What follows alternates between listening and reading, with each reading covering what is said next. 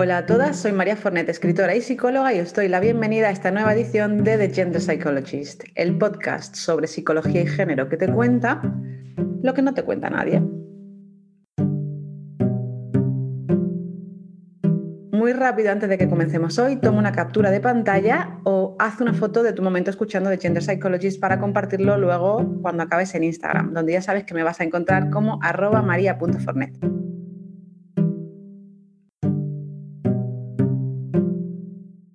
Hoy es lunes de entrevista y tenemos aquí una invitada que tenía muchísimas ganas de tener en el podcast. No pudo ser para la primera temporada porque no nos da la vida con todo, pero la tenemos por fin aquí hoy y se lo agradezco mucho.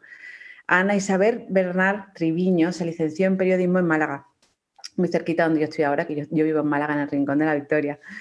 Em, también se doctoró aquí y después hizo el máster en Historia del Arte en la misma universidad. La conocemos por su participación en numerosos medios, por ser tertuliana en la mañana de la primera por sus libros hacia una comunicación feminista, cómo informar e informarse sobre violencia machista y también por No manipuléis el feminismo, una defensa contra los bulos machistas y otros muchos eh, escritos, mucha participación en medios y también muchos premios. Así que bueno, sobre todo conocemos a Ana realmente por su incansable lucha feminista y es por eso también por la que la tenemos hoy aquí. Así que bueno, es un honor tenerte aquí. Hola Ana. Hola, muy buenas. Bueno, pues yo quería empezar por preguntarte, ¿no? Por, preguntarte quién eres tú, ¿no? ¿A, qué te dedicas? ¿Cuál es tu historia un poco, Ana? Bueno, pues la verdad que es que me cuesta un poco hablar de, de mí. Nada, soy una mujer normal y corriente que nací en un barrio de clase obrera con tres hermanas muy orgullosa de mis raíces, eh, que he hecho todo en, la escuela, el instituto y la universidad pública, que sin ello yo no sería nada.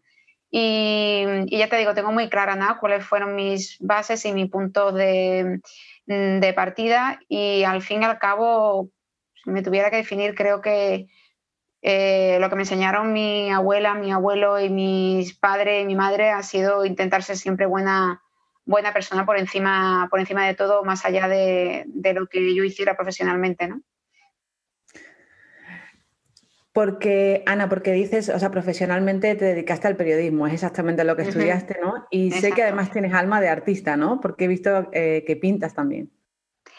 Bueno, eh, yo he sido siempre un poquito la más creativa de, de, todas las hermanas y es cierto que desde pequeña he dibujado mucho, y he pintado y he escrito y bueno, al final, de hecho yo quería también haber estudiado o algo de bellas artes o historia del arte, lo que pasa que muchas veces también quise estudiar música, pero bueno, al final, em, en el caso mío, por ejemplo, aquí en Málaga, donde, donde yo vivo, las, ese tipo de carreras en el momento en el que yo quería, pues llevaba un desplazamiento que mi, madre, que no tenía coche, pues no me podía acercar para esas clases, un desembolso económico que mi familia no podía. Y al final yo creo que me quedé pues con lo más barato, que era tener un boli y un papel, que era más barato que tener pinturas y más barato que, comprarme un instrumento musical.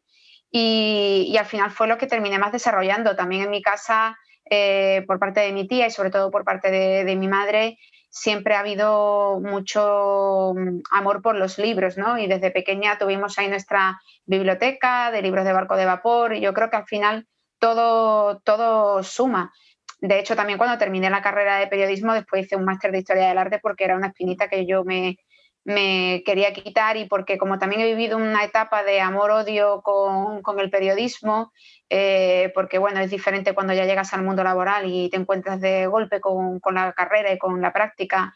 Y, quise estudiar también historia del arte por, si en algún momento el periodismo me, me, fallaba, pues que tuviera también otro, otro colchón ahí, dedicarme en algo que realmente también amo, ¿no? Que además yo soy muy italiana en ese sentido y, me gusta mucho la, historia del arte. De hecho, hice, hice prácticamente me quedé a las puertas del, doctorado, pero, pero, bueno, yo creo en definitiva no, que es eso que todo suma. Y me acuerdo, así como anécdota, un día con mi hermana que estábamos jugando muy de pequeña, de, bueno, venga, ¿qué vamos a hacer? Y entonces yo como me daba la parte creativa, le dije a mi hermana que iba a grabar un disco y hacíamos con el folio allí el formato este LP, ¿no? Antiguo que, que, se hacía. Y me acuerdo que en un momento dije, voy a escribir. Y entonces me, acuerdo que me coloqué delante del pupitre, de, la mesa del dormitorio, y dije, voy a ser escritora. Y en ese momento dije, ¿pero qué cuento? Y al final, bueno, pues te das cuenta que solamente puedes ejercer determinadas profesiones hasta que vives y hasta que tienes experiencias. Y claro, una niña con cuatro años no iba a contar mucho, aunque realmente es cierto que sí que destacaba en las clases de lengua porque nos mandaban descripciones y narraciones y ahí sí es verdad que sacaba las mejores notas e incluso aquel concurso que había de Coca-Cola por la época pues fui seleccionada y participé. Y, bueno, al final te, ¿no? es, eso, ¿no? Te vas dando cuenta cómo, cómo van sucediendo una serie de cosas en tu vida que cuando llegas al momento actual encuentras explicaciones ahí, ¿no? Claro, así es como empieza un poco la semilla, ¿no? De todas estas historias. Una vez, Ana, te, leí preguntarle a Maruja Torres eh, si al mm. periodismo le faltaba cada vez más la función social. Y es una pregunta que a mí me, me, me, llegó muchísimo, ¿no? Y yo me gustaría preguntarte a ti, ¿qué opinas tú al respecto? ¿Crees tú que le falta la función social hoy en día al periodismo? Claro, claro que le sigue faltando. Eh, lo que pasa, por ejemplo, yo ahora ya que estoy más centrada en mi tarea como profesora en la Universidad Oberta de Cataluña, em, intento que esto le entre al alumnado entre ceja y ceja, de que no puede haber un periodismo sin función social y un periodismo sin compromiso con los derechos humanos y que nuestra tarea es sensibilizar y prevenir y como dice Kapuscinski, nosotros no podemos estar para crear odio. Es decir, todo ese mensaje, eh, yo recuerdo cuando yo estudié la carrera, a mí ese mensaje y un mensaje de ético, ¿no? Eh, realmente estaba muy ausente. Era más un mensaje con una perspectiva más empresarial, más de la información, eh, pues puramente pues, como una mercancía, el movimiento en bolsa de esas empresas. Es decir, no era una perspectiva, pues, bueno, pues mucho más fría realmente. Em, no concienciaba mucho en torno al periodismo de compromiso con, con, los derechos humanos, aunque es cierto que yo, bueno, pues estudié relaciones internacionales, estudié instituciones de la Unión Europea, estudié marco de derechos humanos, pero bueno, al fin y al cabo, por ejemplo, eso, eso era incluso asignaturas optativas en la carrera, ¿no? No eran eh, obligatorias. Y yo creo que eso al final, eh, también el hecho de que se hayan introducido medios de comunicación que ofrecen másters, todo eso yo creo que al final termina por perder. Y fíjate hasta el punto que, por ejemplo, hace dos días una alumna en uno de los ejercicios que, nos pasó, en el que hablábamos sobre condiciones de noticiabilidad, eh, que estábamos hablando de una, de una violación, pues en lugar de reflexionar y decir el factor de noticiabilidad aquí es una vulneración de los derechos humanos, dijo lo importante de esta información es que da morbo. Eh, claro, eso que te lleguen así a la carrera significa que es porque hay una cultura audiovisual que es lo que han aprendido y que realmente han asimilado que este tipo de informaciones, en vez de tratarse desde ese contexto, pues se trata desde un punto de morbo y sensacionalista. Y todo lo que se haga así al final termina por demostrar que no, que no es un compromiso con una función social en la medida en que esté interesado en mejorar las condiciones de todo el conjunto de la sociedad. Claro, eh, sobre todo entiendo que además este tipo de informaciones para ti son muy importantes porque tú te declaras feminista radical y en muchas ocasiones eh, yo te he oído hablar ¿no? de lo que el feminismo radical ha significado en tu vida y en tu profesión y cómo para ti es una óptica, como para mí lo es, ¿no? En todo. Y además eh, creo que, o sea, ser feminista ha sido difícil siempre, no es que sea nada nuevo, pero creo que vivimos en una época complicada para el feminismo radical, ¿no? Y me pregunto qué, significa para ti ser feminista radical y qué opinas de lo que está ocurriendo ahora mismo un poco. Eh, para mí ser feminista radical es todo. Eh, me molesta cuando me defino como feminista radical, pero me viene otra compañera a la que yo considero feminista radical, pero a la que yo no juzgo ni en su vocabulario, ni en sus tonos, ni en sus formas, y, me quita el carnet, ¿no? Y yo no tengo entendido, y de hecho en las tertulias es algo en lo que he dado mucho la cara por el feminismo radical, eh, a costa de pagar un precio.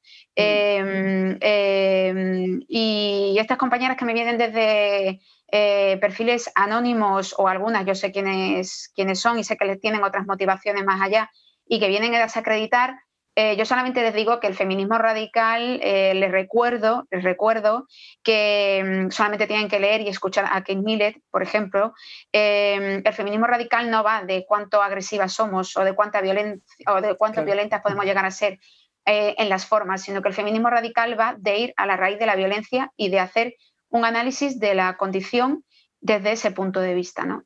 el ir quitando pues todas esas cosas superfluas, todas esas malezas que, que, rodean y que se ponen incluso al, feminismo y, llegar realmente a esa raíz de la violencia que justifica el machismo. Y para mí el feminismo radical lo es todo en el sentido de que me explica todo. Es donde yo he encontrado todas las respuestas a todas las dudas que yo tenía. El descubrir los mandatos de género, el descubrir el concepto patriarcado, el que fue el primero que atendió a las mujeres maltratadas, el primero que creó centros de acogida, el primero que pensó en los hijos de violencia machistas, el primero que reflexionó sobre nuestra sexualidad, sobre nuestro placer.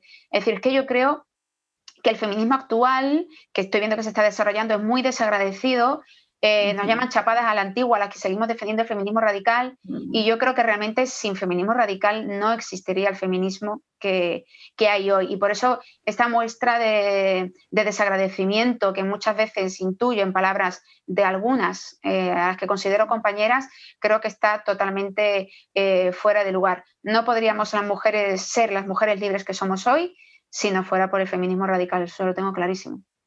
Sin duda, totalmente de acuerdo, palabra con palabra, vamos.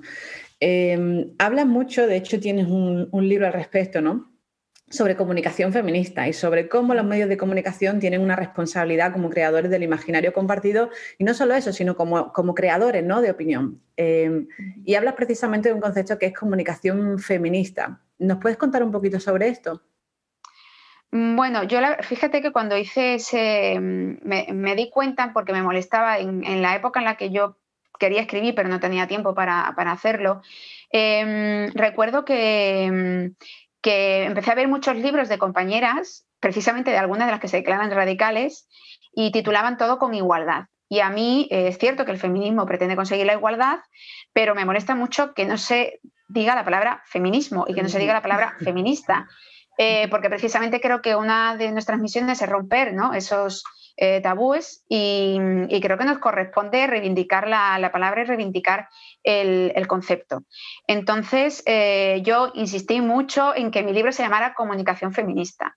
Em, porque creo que no puede existir una comunicación ni puede existir un periodismo que no sea representativo y que no refleje la realidad de la mitad de la población y solamente desde esa perspectiva de dónde se puede conseguirse, porque además es un feminismo, es una comunicación que entonces eh, sí es democrática, sí cumple pues, con lo que nos pide la propia Constitución, sí cumple con su propio articulado y, insisto sobre todo ¿no? en esa representatividad de que el mundo no puede ser solo pues, en manos, en una visión, sobre todo en una visibilización, por ejemplo, cuando vemos fotografías de inauguraciones, de conferencias, de eventos, no puede estar ¿no? Bajo, bajo un dominio solamente de la presencia masculina, sino también de, de todas las mujeres y sobre todo de sus necesidades, sobre todo de sus realidades, sobre todo de sus eh, vulneraciones de derechos humanos y, y por lo tanto, si eso no se muestra, se está obviando no solamente a la mitad, sino problemas ¿no? que solamente nos conciernen a las mujeres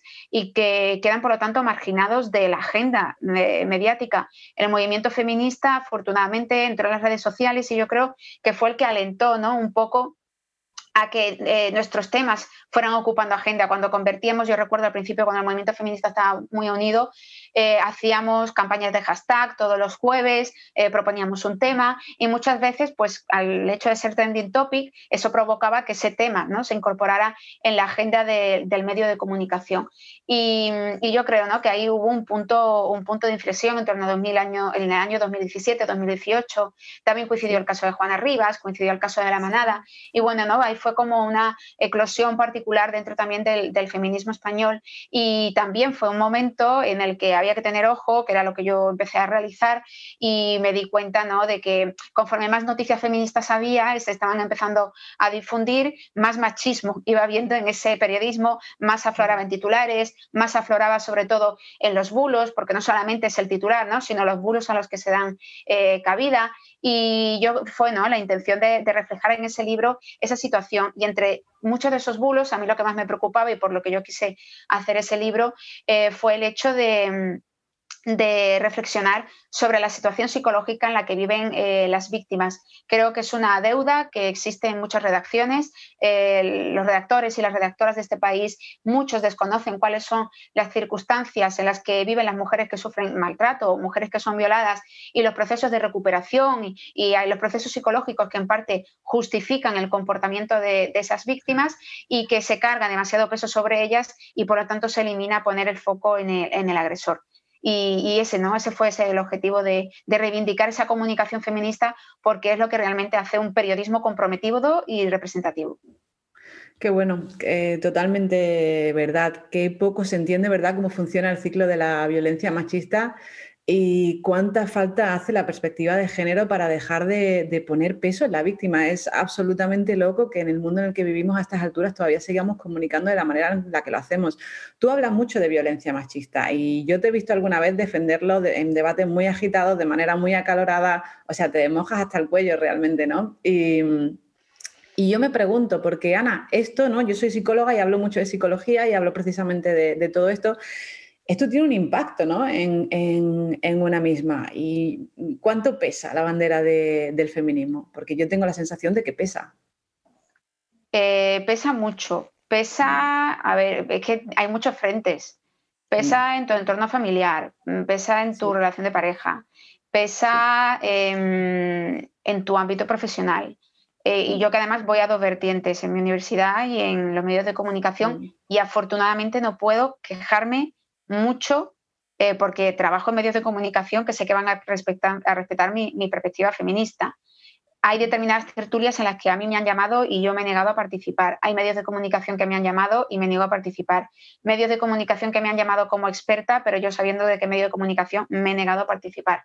No estoy interesada en salir en todas las fotos, no estoy interesada en, en ser la fuente de referencia de todos los medios y ya te digo que rechazo mucho más, obviamente, de lo que acepto, no por tiempo, sino por propia convicción y por propio compromiso. No quiero que me manejen como un títere de un sitio a otro. Pesa eh, mucho respecto a las compañeras del movimiento feminista, eh, que sobre todo mm, porque hay compañeras que te exigen un posicionamiento eh, siendo, no siendo conscientes, ¿no? primero, de tu realidad personal ni de tu realidad profesional. Eh, me da rabia cuando hay compañeras que me consideran activista y yo ya lo he dicho muchas veces, yo no soy activista, yo soy periodista, que yo sea contundente en mis formas, que yo me documente mucho, que yo me informe, no tiene nada que ver con el activismo. Yo no estoy dentro del movimiento feminista en ninguna de esas asociaciones. Es cierto, pues obviamente, que para hacer mi reportaje estoy vinculada a muchas de ellas. Es cierto que estoy vinculada con asociaciones de violencia de género, que hablo mucho con mujeres maltratadas, que hablo mucho con mujeres violadas, porque además a mí me permite eso un aprendizaje para después trasladarlo a la sociedad cuando me toca informar. Y fíjate que, pero, pero no insisto en eso, ¿no? no soy activista, soy periodista y eso me hace tener que afrontar un criterio, eh, con un criterio a las cosas que no es el, criterio con el que lo pueda eh, afrontar la activista. ¿no? Y yo creo que hay compañeras que no lo entienden, además compañeras que vienen de, que no sé ni su nombre ni sus apellidos, que me vienen con identidades falsas, que vienen con una fotografía que no la representa ella, y yo estoy ahí dando la cara, mi nombre, mis apellidos, y soy fácilmente localizable. Y eso me ha hecho eh, estar en situaciones de miedo en muchas circunstancias. Y aún así hay compañeras ahí que quieren que te pille el toro y que hagan carnaza contigo. Es algo que no lo puedo entender. Por lo tanto, el eh, defender el feminismo al final te pasa factura en todo, incluso dentro del propio movimiento feminista. Y la verdad que es mm. cierto que eh, porque yo tengo un compromiso muy claro y porque para mí las víctimas son lo primero y porque cuando muchas veces quiero tirar la toalla, al final me termina escribiendo alguna y sigo hacia adelante. Eh, pero, por ejemplo, yo he dejado de hacer reportajes en público, yo he dejado de hacer entrevistas precisamente por el comportamiento de muchas compañeras. Yo de repente empecé a ver en redes sociales una estúpida batalla y absurda por ver, eh, bueno, desde copiarme tweets a copiarme conferencias, a ver quién hacía el tweet más eh, morboso y sensacionalista y me retiré. Realmente me he retirado mucho de, hacer eh, campaña o súmame a hashtag, o es decir, mi, labor que yo hacía también en las redes sociales de concienciación, la he retirado. Insisto porque no tengo necesidad de hacer la foto, ahí las dejo y adelante. mi trabajo está en, el compromiso con las víctimas y en un periodismo que esté comprometido con ellas. Todo lo que vengan a exigirme el resto de las personas, a esta altura ya realmente me, supera y me resbala, porque no tengo yo, yo creo que acreditar nada en todo este tiempo el trabajo que he hecho. El otro día, por ejemplo, en Televisión Española, cuando me dieron el premio de comunicación, el reconocimiento de comunicación del Ministerio de Igualdad, eh, me preguntaba eh, Mónica López, la presentadora, eh, bueno, pues unas palabras ¿no? del tema, y le dije una cosa que realmente me pasó, me ha pasado muchas veces en cuanto a ese peso ¿no? del feminismo, cuando tú estés en la mesa y sabes perfectamente ya la opinión de, tus compañeros y de tus compañeras y sabes que vas a estar sola, sola enfrentándote a eso. Eh, sola sabiendo que te van a poner pues por loca, por tiquismiquis, eh, porque eres una exagerada. Y sabes que nadie te va a defender y que además, eh, como el resto de las personas a lo mejor son más conocidas en el mundo del periodismo, sabes que su voz y su autoridad al decir su opinión va a pesar más que la tuya. Eh, entonces es como enfrentarte un poco a David contra Goliat, ¿no? Básicamente. Eh, y sabiendo que vas a perder, porque ese día tú ya sales incómoda y, sabes, sabes, que vas a perder. Em, yo he dado mucho la cara por víctimas que incluso después me he llevado decepciones, porque me he encontrado con situaciones muy dolorosas de víctimas que se compararan entre ellas, de víctimas que te achacan, eh, pues tenías que haber dicho esto y no lo otro, em, cuando a lo mejor yo no, no, no tengo una acreditación de que lo que ella me está diciendo eh, es cierto y no lo puedo poner en la mesa porque sé que los demás me lo van a pedir y yo no voy a tener capacidad para demostrarlo. Es decir, hay muchos flecos a la hora de, expresar tu opinión y a la hora de hacer la información en la que yo como periodista, no como activista, tengo que eh, estar muy segura de lo que estoy diciendo porque el, tribunal que voy a tener enfrente con el resto de los teturianos va a ser implacable. Em, y le recuerdo que le decía, como te decía, a Mónica López el otro día, eh, que yo lo he pasado muy mal, ¿no? En esa mesa. Eh, y muchas veces he salido con el nudo de la garganta y otras veces llorando. En temas como prostitución o vientres de alquiler lo he pasado realmente mal. Eh, porque cuesta mucho ¿no? en esta sociedad en la que además hay compañeras del movimiento feminista que respaldan la, la regularización de la prostitución o incluso los vientres de alquiler, en el que hay parte una parte sí, otra parte no, del movimiento LGTBI, que también respalda esas, esas prácticas y esas instituciones patriarcales. Y entonces intentar romper eso y que te, al final te señalen como de que eres tú la que estás en contra de los derechos, eh, duele mucho, duele, duele mucho y he salido muchas veces, primero llorando y con el nudo de la garganta de qué mal está la sociedad, ¿no? Porque no, o sea, si seguimos así y si sigue con esta opinión, vamos a conseguir muy poco y por otro lado, con, la impotencia en muchas ocasiones de eh, no he sabido explicarlo mejor, el error o la culpa va a estar en mí. Eh, eso pasa, eso pasa. Y es un peso eh, que te digo que a veces es mm, muy agobiante. Por eso a mí, por ejemplo, me da la vida cuando dentro de televisión española o en público en el periódico me dan permiso y puedo escribir también sobre otros temas, que es lo que yo he hecho siempre. De hecho, yo empecé en público hablando de refugiados sirios. O sea, imagínate. Eh, y yo he hablado sobre política muchísimas veces y he analizado el impacto social de las medidas del gobierno de Rajoy, hice un especial durante las elecciones. Em, pero para mí me da la vida, ¿no? Cuando muchas veces trato otros temas que no son feministas, porque bueno, me ayuda un poco a escapar y también a cambiar el chip y a, demostrar ¿no? de que mm, no me etiqueten solo como una periodista feminista, sino que es que yo creo que un periodista para poder denominarse como, como tal tiene que tener esa perspectiva y si no, no está ejerciendo eh, buen periodismo. Yo creo que ese paso es el que queda pendiente. Totalmente de acuerdo.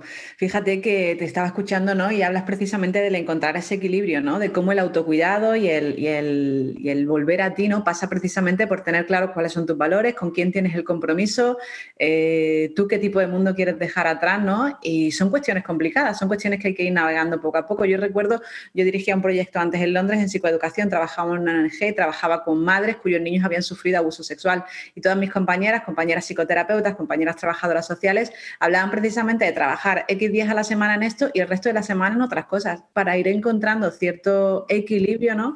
Porque hablamos de temas como los que tú trabajas con un potencial traumatizante muy grande. Es decir, de alguna manera se produce mucha fatiga por compasión, se produce mucho trauma vicario y una lo va cargando. Y es que esto acaba en los hombros, acaba en la espalda, acaba en el corazoncito, ¿no? Es decir, hay que ir encontrando equilibrio.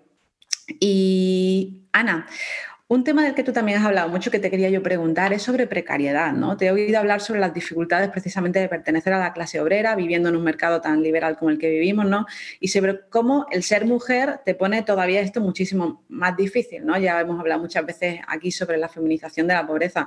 ¿Qué iba a pasar ahora? Es mi pregunta, ¿no? Eh, con la que nos viene encima. ¿Cómo ves la situación actual? ¿Cómo ves todo este tema del que se está hablando tanto, ¿no? Del she session, de cómo las mujeres corremos el riesgo de volver a los 50, ¿no? Y de esta nueva mística casi de la feminidad y mm, está el tema un poco feo, ¿no?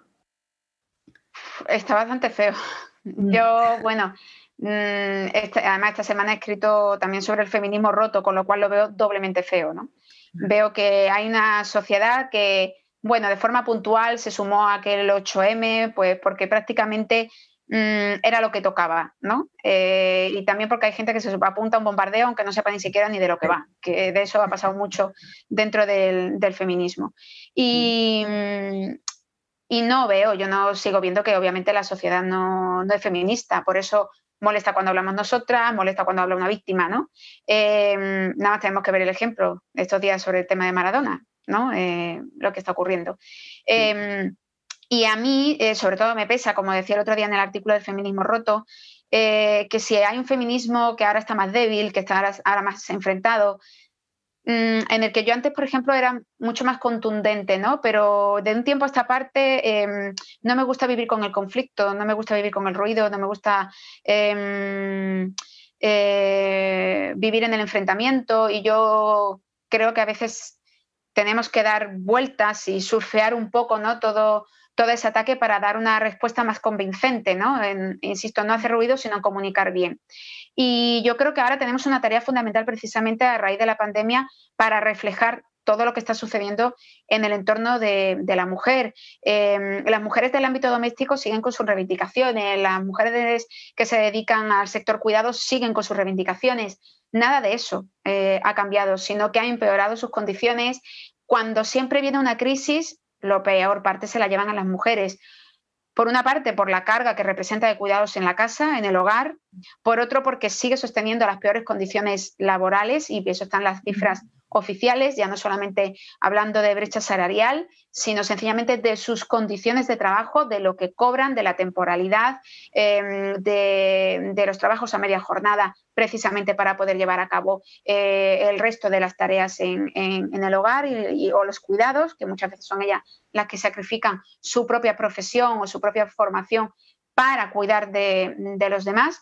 Y, y siempre que hay una crisis, insisto, al final nosotros somos las que nos llevamos la peor parte, porque como ya parte de una situación de desventaja y de desigualdad, pues cuando viene una situación que acrecienta esa desigualdad, pues obviamente esas mujeres eh, dan un, paso atrás y terminan quedándose ya eh, pegadísimas a esos suelos pegajosos, valga la redundancia, con total, con total intención, eh, porque el propio mercado no se va a encargar de ofrecerle unas condiciones favorables para que se puedan insertar y desarrollarse, con lo que eso a su vez termina afectando a la propia autoestima de las mujeres, que para mí es el tronco vital eh, para que las mujeres estén fuertes y no caigan en determinados ciclos de violencia. ¿no? Eh, a mí me preocupa mucho, como decía el otro día en el artículo, hay una cantidad tremenda ¿no? de mujeres que están ahora mismo mientras nosotros hablamos y a mí no se me olvidan nunca a diario en las colas del hambre, ¿no? Em, intentando ver dónde buscar alimentación, entran en supermercados y abandonan un producto porque al final los croissants, tres croissants a un euro sale mucho más barato que comprar em, un kilo de manzanas. Em, y buscan quitarse el hambre y buscan intentar que el niño y la niña que tienen no se entere realmente de la situación dramática que está viviendo y de la situación al límite en la que está viviendo.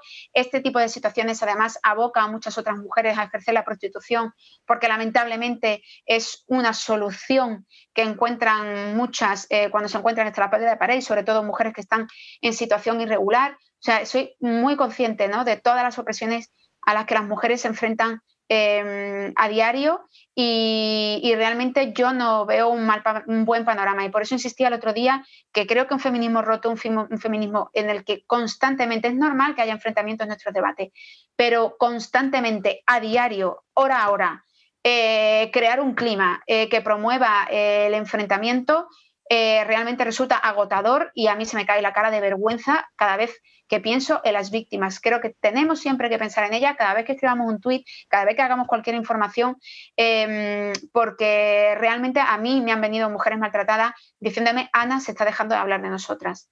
Y también lo he notado en muchas conferencias. Y cuando eso te lo dice una mujer maltratada, yo no le puedo sacar la cara por el feminismo, o sea, yo tengo que sacar la cara por ella y darle la razón y decirle, es cierto que no estamos ahí.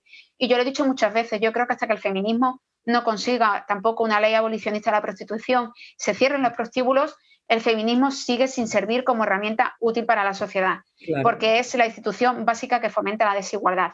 Y yo creo que obviamente feminismo sí, pero es cierto que, no veo que, y comprendo perfectamente las mujeres que están pasándolo mal y consideran que el feminismo parece que está a otras cosas y que no está realmente para ayudarlas a ellas. Y eso genera una, a mí me genera eh, mucha impotencia y mucha rabia, porque sé que en el feminismo está la solución, pero sé que el feminismo a día de hoy no les está dando la solución. Claro, porque al final a quien conviene un feminismo roto.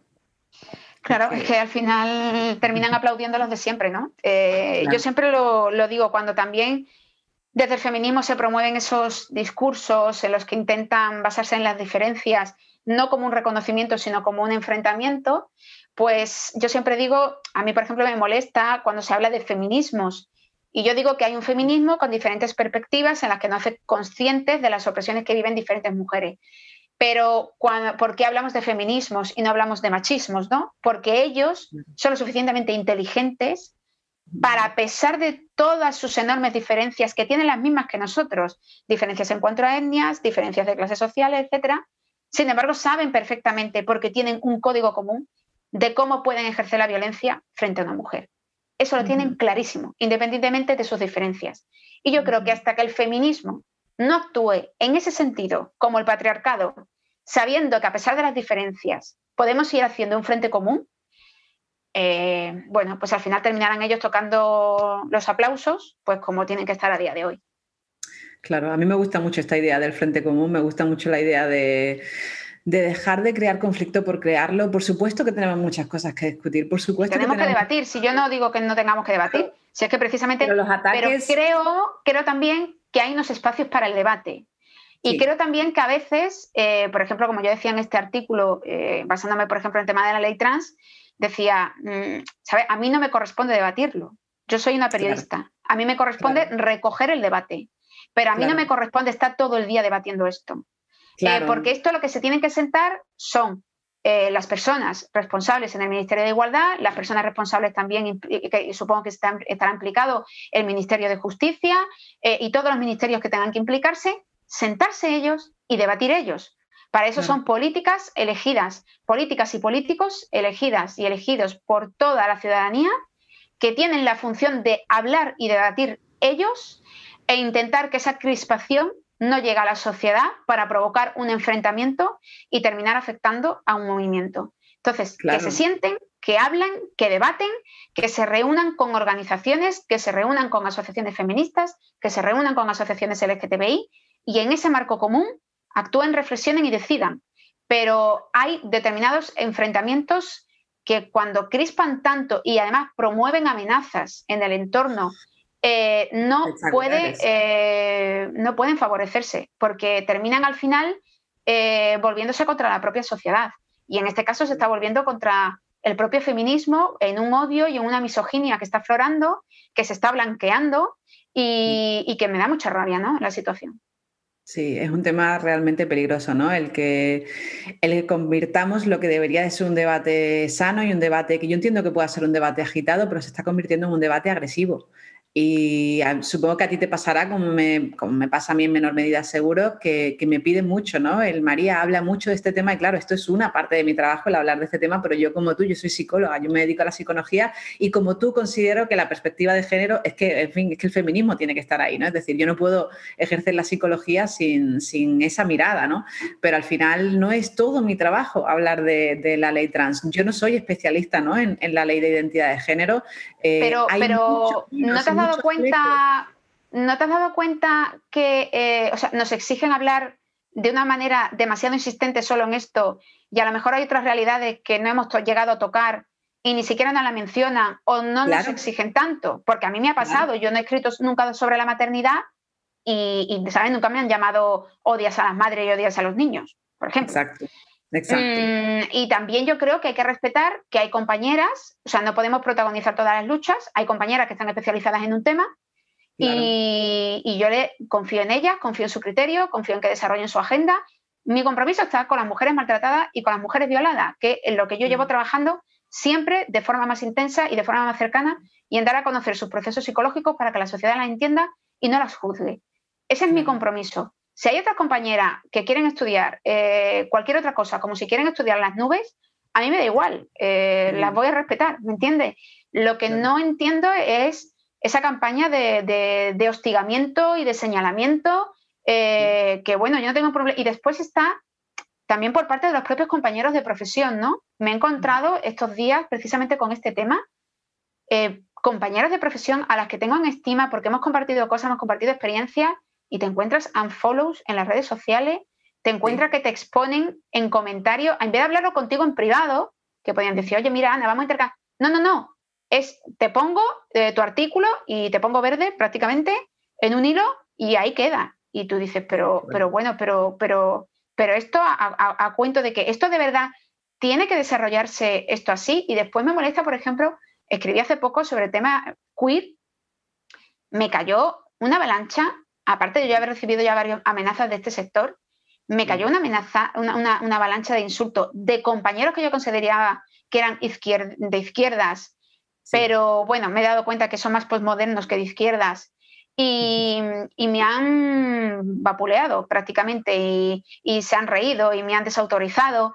Y sin embargo, por ejemplo, yo creo que ni siquiera lo han leído porque yo en ese libro, en ese artículo, hablaba de Shanghai Lili, que creo que es uno de los grandes representantes del colectivo LGTBI.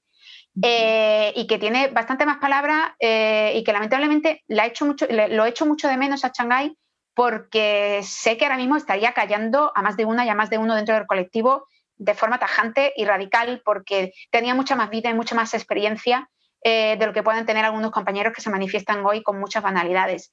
Y me molesta, por ejemplo, que a mí se me haya insultado por ese tema, por decir que eh, la, ideología queer no ayuda a las mujeres, porque yo, insisto en el artículo, trabajo con maltratadas y violadas y nunca ha supuesto una teoría que ayude a esas mujeres a recuperar su autoestima, que es lo que yo decía en el artículo, pero aquí cada uno interpreta lo que le da la gana. Y sin embargo, escucho, por ejemplo, estos días a una persona que está dentro del Ministerio de Igualdad, que es Amanda Meyer, que dice abiertamente en una conferencia, yo soy materialista y yo no estoy a favor de la teoría queer y nadie la lincha. No estoy diciendo que la linchen a ella, lo que estoy diciendo es que también esas personas del, entorno queer eh, creo que tienen que abrir un poquito eh, su mente y entender que, bueno, que hay personas incluso dentro del propio movimiento LGTBI que no están de acuerdo y personas que están dentro del ministerio que no están de acuerdo y que sabemos que no es una herramienta para la solución feminista que necesitamos. Entonces, de verdad que es que a veces se plantean los debates desde unos ángulos y desde unos puntos de vista y además de una mala interpretación, pero yo ya creo que con mala fe, básicamente. Eh, y entonces yo ya he pasado también mucho de las redes sociales porque no son un entorno de debate. Yo ya, uno de estos... el infierno. Sí, y yo ya al final apliqué Quique Peinado, el solo leí un día en tweet, lo hablamos, es que bloqueo, porque creo que parte del autocuidado pasa por eso también porque al final es, una, es un desgaste de energía. Eh, la otra persona se alimenta precisamente de ese desgaste de energía y yo no estoy por la labor de contribuir, la verdad. Exacto, y estamos llegando a unos puntos ¿no? de casi de censura, ¿verdad? Que son muy peligrosos. Tú que te dedicas precisamente a la comunicación, a mí lo que más miedo me da del mundo es la censura, ¿no?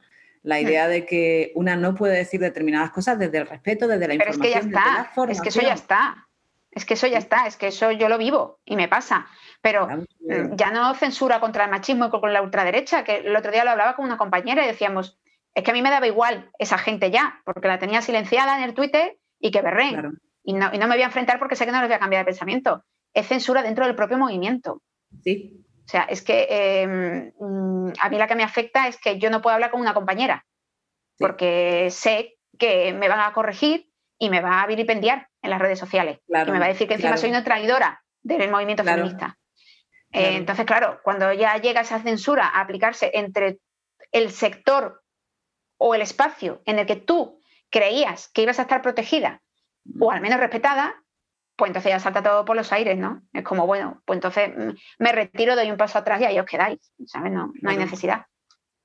Y Ana, llegadas a este punto, ¿no? Después de ver cómo está todo el movimiento, ¿no? Y de, y de contarnos tú también un poco em, cómo aplicas esa perspectiva feminista a todo tu trabajo y cómo llevas tantos años defendiéndola, eh, y teniendo en cuenta lo que decimos, ¿no? Cómo está la situación actual, que, bueno, que la verdad es que es una situación bastante particular, no solo por todo el debate este que tenemos, ¿no? Sino también por el COVID, por bueno, la situación de incertidumbre, porque estamos ante una crisis sin precedentes y las mujeres siempre, pues bueno, pues ya tenemos esta dificultad de que podemos todavía volver más atrás. ¿Hay algún motivo? O sea, es decir, eh, ¿hay algo que, podamos hacer desde nuestro eh, desde nuestra esfera individual, ¿no? Es decir, a mí siempre me gusta acabar el podcast porque hablamos de temas tan fuertes, ¿no? Yo soy psicóloga y sé la importancia de que creamos en la esperanza, ¿no? La esperanza es un gran movilizador de la conducta. Cuando nosotros no creemos que algo puede cambiar, no hacemos nada para que eso cambie, ¿no? Sí. Y también tratarla con la sensibilidad que merece, ¿no? Porque cuando, cuando tratamos con temas tan complicados, hablar de esperanza suena casi cínico, ¿no? Eh, pero aún así creo que es importante, ¿no? ¿Qué crees tú que podemos hacer desde, nuestro, desde nuestra esfera individual? ¿Crees tú que vamos avanzando? No sé, ¿con qué nos quedamos, Ana? Bueno, yo creo que mientras haya vida y esperanza, siempre lo pienso y cada día que te levantas sabes que puedes seguir construyendo, aportando un granito de arena, pues eso, a que haya menos odio y a que haya más entendimiento y más diálogo. Y sobre todo yo creo que eso pasa, y ese es el gran error, eh, porque falta conocimiento en la sociedad. Y en mi caso, por ejemplo, en este ámbito que comentamos, creo que con más memoria histórica feminista la cosa podría ser mejor. Yo quiero tener esperanza en que la gente se, se acerque a esta realidad realmente mm, desde la motivación y desde el compromiso, ¿no? Y ahí es donde realmente puede producirse el, el, el cambio. Sin ese compromiso no, no puede. Y por otro lado, aunque pueda parecer em, no esperanzador, ¿no? pero yo sí quiero venderlo como esperanzador, creo que es en estos tiempos, eh, y sobre todo con esta pandemia que nos aleja tanto de nuestro entorno, eh, creo que uno de los retos que tenemos y que, em, bueno, puede ser un reto, un reto, una motivación, es, y sobre todo para nosotras, ¿eh? para las mujeres, es aprender a vivir con la soledad. Eh, no entender la soledad como una enemiga, sino la soledad como un espacio para reconstruirnos y fortalecernos. Y creo que ese aprendizaje, que yo creo que también es un aprendizaje que dura gran parte de la vida, porque no nos han enseñado a estar solas, em, es una asignatura pendiente, pero creo que ahora es el momento de, aprender, eh, de analizarnos a nosotras y de fortalecernos Em, en esa soledad que mm, yo en mi caso no tengo una soledad eh, elegida, soy una persona soltera, no tengo ahora mismo pareja, pero por elección, ¿no? Y creo que cuando tú eliges la soledad o eliges ciertos eh, espacios, mm, bienvenido sea. O sea, eh, creo que es, que es algo que tenemos que aprender, a convivir con, con la soledad, porque precisamente eso es lo que después te permite crearte un entorno de gente saludable, ¿no? Y saber elegir de forma acertada. Sí, me gusta mucho esa idea porque al final es una manera de retar tu mandato de género, ¿no? De que tienes que pertenecer casi, ¿no? A, alguien y es una manera al final cuando retamos el mandato de género, cuando retamos nuestra expectativa de conducta, es cuando estamos realmente desafiando el statu quo, ¿no? Así es como Yo no sé si fue porque mi tía, mi tía eh, Mari, que, que falleció, que para mí fue como una segunda madre, era soltera. Y entonces yo desde pequeña eh, incluso lo veía como, wow, qué pasada Tita Mari, la vida que puede tener, porque veía a mi madre, ¿no? Condicionada por el matrimonio en, muchas de sus ilusiones y de sus desarrollos. Y yo veía que mi tía iba a clases de ordenador, iba a clases de yoga y tenía coche y era como, ¡fua! Entonces yo, el estar soltera cuando he estado así en periodos de mi vida, para mí nunca ha supuesto ningún trauma. Y, además mi tía, ¿no? Me, me abrió la perspectiva de, se puede ser soltera y ir con la cabeza bien alta, porque claro, no hace tanto, ¿no? Y a día de hoy, ¿no? A muchas mujeres la han llamado a las solteronas de forma despectiva. Y yo creo que hay que reflexionar también mucho sobre la soltería como una forma de elección para, para tu cuidarse también. Sí, qué importante es la importancia ¿no? de los referentes también, de tener referentes mujeres en la vida que desafíen, desafíen, precisamente todos estos roles. Así que bueno, Ana, pues yo creo que con esto vamos acabando, no sin antes darte muchísimas gracias por, por, haber venido hoy, por haber sido tan honesta, por, tu lucha incansable por las mujeres. Yo te doy las gracias profesional y personalmente también, porque creo que te debemos mucho. Y, nada más, seguiremos tu trabajo fielmente desde aquí. Muchas gracias, Ana. Nada, muchas gracias a ti, que te lo debía, te lo debía de la temporada anterior y no, pude, tenía que hacerte un hueco porque además has sido una de esas compañeras que suma, de esas compañeras que, no destruyen, que no eres arrogante y que realmente siempre me has hablado con, respeto y, con cariño y, y te lo debía. Así que te doy las gracias a ti. Gracias, Ana. Nada.